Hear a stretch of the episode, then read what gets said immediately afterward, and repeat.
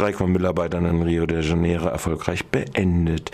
Die Müllarbeiter der brasilianischen Stadt Rio de Janeiro haben am Samstag ihren Streik beendet, der acht Tage angedauert hat. Damit reagierten sie auf erfolgreichen, auf die erfolgreichen Verhandlungen mit der Stadtverwaltung, bei denen eine Gehaltserhöhung von 38 Prozent ausgehandelt werden konnte. Nach der getroffenen Vereinbarung wird ihr Lohn von rund 250 auf 340 Euro im Monat steigen. Die Streikbeteiligung gegen den erbitterten Widerstand des Bürgermeisters lag Medienberichten zufolge bei 70 Prozent. Neben der Gehaltserhöhung und einer Aufhebung, Entschuldigung, Anhebung des Essengeldes erreichte der Arbeitskampf die Rücknahme von zuvor angekündigten Entlassungen von 300 Streikenden. Jugendarbeitslosigkeit und Prekarität in Lateinamerika. Die Internationale Arbeitsorganisation der Vereinten Nationen IAO hat im Februar ihren Bericht über menschenwürdige Arbeit und die Jugend in Lateinamerika 2013 vorgestellt. Daraus ergibt sich, geht hervor, dass 21 Millionen zwischen 15 und 24 Jahren alte Lateinamerikaner ohne reguläre Arbeit sind oder sich im Studien oder Ausbildung befinden. 108 Millionen haben zudem chronische Schwierigkeiten bei der Jobsuche. Der Bericht vergleicht Daten aus dem Jahre 2005 bis 2011. Obwohl die Jugendarbeitslosigkeit in diesem Zeitraum auf 13,9 Prozent gefallen ist, sei es für Berufsanfänger schwierig, eine Anstellung zu finden. Dies gelte insbesondere für höher qualifizierte Berufe. Die Jugendarbeitslosigkeit macht demnach 43 Prozent der Gesamtarbeitslosigkeit in Lateinamerika aus, trotz Wirtschaftswachstum und 70 Millionen Lateinamerikaner, die aus der Armut herauskommen konnten, arbeiten rund 55 Prozent der Jugendlichen im informellen Sektor. Sechs von zehn Jugendlichen arbeiten unter regelwidrigen Arbeitsbedingungen. Dies wiederum habe Auswirkungen auf die Sozialsysteme in lateinamerikanischen Ländern. Nur 37 Prozent junger Arbeitnehmer zahlen Beiträge für die Krankenversicherung. 29,4 Prozent zahlen Rentenbeiträge. Die am stärksten betroffenen Länder sind Honduras mit 27,5 Prozent der Jugendlichen, die weder studieren noch arbeiten, gefolgt von Guatemala 25,1 Prozent, El Salvador 24,2%, Kolumbien 23,4 Prozent. In Bolivien arbeiten 87,4 Prozent der Jugendlichen im sogenannten informellen Sektor. Die Daten sind von 2009.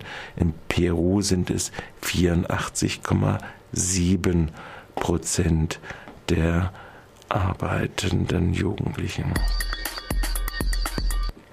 Bekleidungsfirmen müssen Opfer des Unglücks von Rana Plaza endlich entschädigen. In knapp zwei Monaten jährt sich am 24. April zum ersten Mal der Zusammenbruch der Textilfabriken des Rana Plaza Gebäudes in Bangladesch. Die Kampagne für saubere Kleidung appelliert in diesem Zusammenhang mit den Gewerkschaften in Bangladesch an alle verantwortlichen Modefirmen, die in Bangladesch produzieren lassen, unverzüglich in eine inzwischen etablierten und von der Internationalen Arbeitsorganisation ILO überwachten Entschädigungsform einzuzahlen. Die Kampagne für saubere Kleidung fordert insbesondere von den in Deutschland ansässigen Firmen Kick Textilien, Adler Modemärkte, NKD und Kids for Fashion, aber auch von international führenden Markenfirmen wie Benetton substanzielle Beiträge zu leisten und diese Zahlungen öffentlich bekannt zu geben. Diese und andere Firmen ließen in einen der fünf Fabriken der Rana Plaza Gebäudes produzieren. 40 Millionen US-Dollar werden benötigt, um alle Verletzten und Hinterbliebenen für ihre Einkommensverluste und medizinischen Kosten zu entschädigen. Zitat, die Opfer von Rana Plaza nähten für einen Hungerlohn für den Profit der verantwortlichen Firmen. Die Zeit ist längst überfällig, dass ihnen alle nach den unerträglichen Leiden nun wenigstens transparent und auf internationale Regeln basierende Entschädigung zukommt, so Bernd Hinzmann von der Kampagne für saubere Kleidung. Bei dem Entschädigungsabkommen handelt es sich um ein von der ILO kontrolliertes Rahmenabkommen, das es allen Markenfirmen und anderen Geldgebern ermöglicht, freiwillige Zahlungen an den Entschädigungsfonds zu leisten. Weitere Informationen Informationen zu diesem Rana Plaza Arrangement findet ihr auf www.ranaplaza in einem geschrieben-arrangement.org.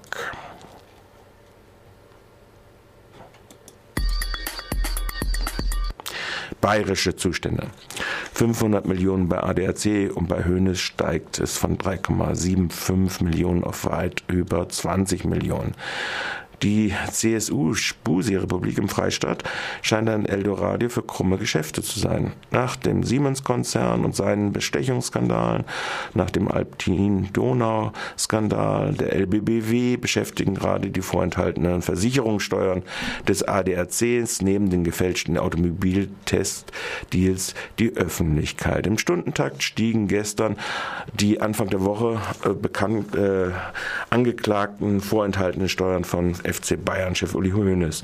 Die Anklage eröffnete noch mit 3,75 Millionen.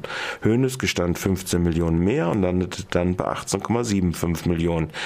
Die äh, Rosenheimer Steuerprüferin war dann bereits bei 23,75 Millionen und die Staatsanwaltschaft basierte dann auf diesen Berechnungen zugunsten von Hoeneß sogar auf 28,7 Millionen. Da sind die äh, CSU-Landtagsspezies von Seehofer ja richtige Waisenknaben mit ihren Familienbeschäftigungen gewesen. Ja, Schlitze und Seins, die sich jahrzehntelang am Steuerausgleich bedient haben und jetzt mauern, wissen wir jetzt für wie, wenigstens wissen wir jetzt für wen. Dabei muss festgehalten werden, dass dies nur ein geringer Anteil der angehäuften Steuerhinterziehungen sind, die jährlich äh, in der EU beläuft sich die Summe auf 1300 Milliarden Euro legaler Steuervermeidungen.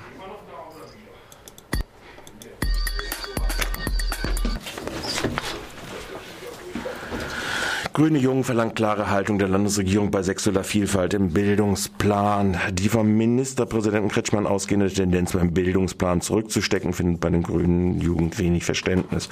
In Reaktion auf die äh, bildungspolitische Sprecherin der Grünen Landtagsfraktion Sandra Bauser, die anbot, die Bildungsplanreform zu verschieben und die Leitprinzipien, unter anderem die Akzeptanz sexueller Vielfalt zu diskutieren, erklärte die Landessprecherin der Jugend Baden-Württemberg Eva Mucha. Es darf in der Frage der Akzeptanz, Vielfalt, sexueller Vielfalt im Bildungsplan kein Einknicken geben. Wir erwarten von den Grünen, dass sie nicht gegenüber den homophoben Mob sich zurück, Schlossberg-Mob, Schlossplatz-Mob zurückziehen. Damit würde sie jede Glaubwürdigkeit bei diesem äh, Thema verspielen und weiter.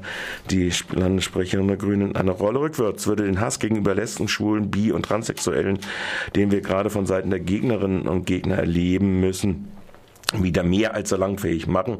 Das wäre ein Armutszeugnis für Grüne und SPD und ein gesellschaftlicher Rückschritt auf dem Rücken der Betroffenen. Äh, wir brauchen jetzt eine klare Haltung von Regierung und Fraktion anstatt Herumdruckserei und Verwässerung. Starke Worte wollten aber nicht wiederholt werden bis jetzt im Gespräch mit Radio Dreieckland.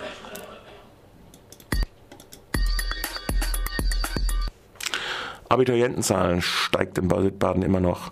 Mit Ausnahme des Landkreises Rockzweil ist der in allen südbadischen Stadt- und Landkreisen die Zahl der am Mittwoch mit dem schriftlichen Abitur beginnenden knapp 7200 äh, Schülerinnen an allgemeinen Gymnasien noch gestiegen. Die Ortenau mit 1456 liegt zusammen mit 1096 Abiturientinnen in Freiburg als einziger im vierstelligen Bereich der Absolventinnenverein mehr als ein Drittel auf sich. Konstanz überholte den Landkreis Breisgau-Hochschwarzwald. Zur gleichen Zeit sind auch die Prüfungen an den beruflichen Gymnasien, deren Absolventinnenzahl, zumindest in den Prüfungen, auf äh, 3876 stagnierte.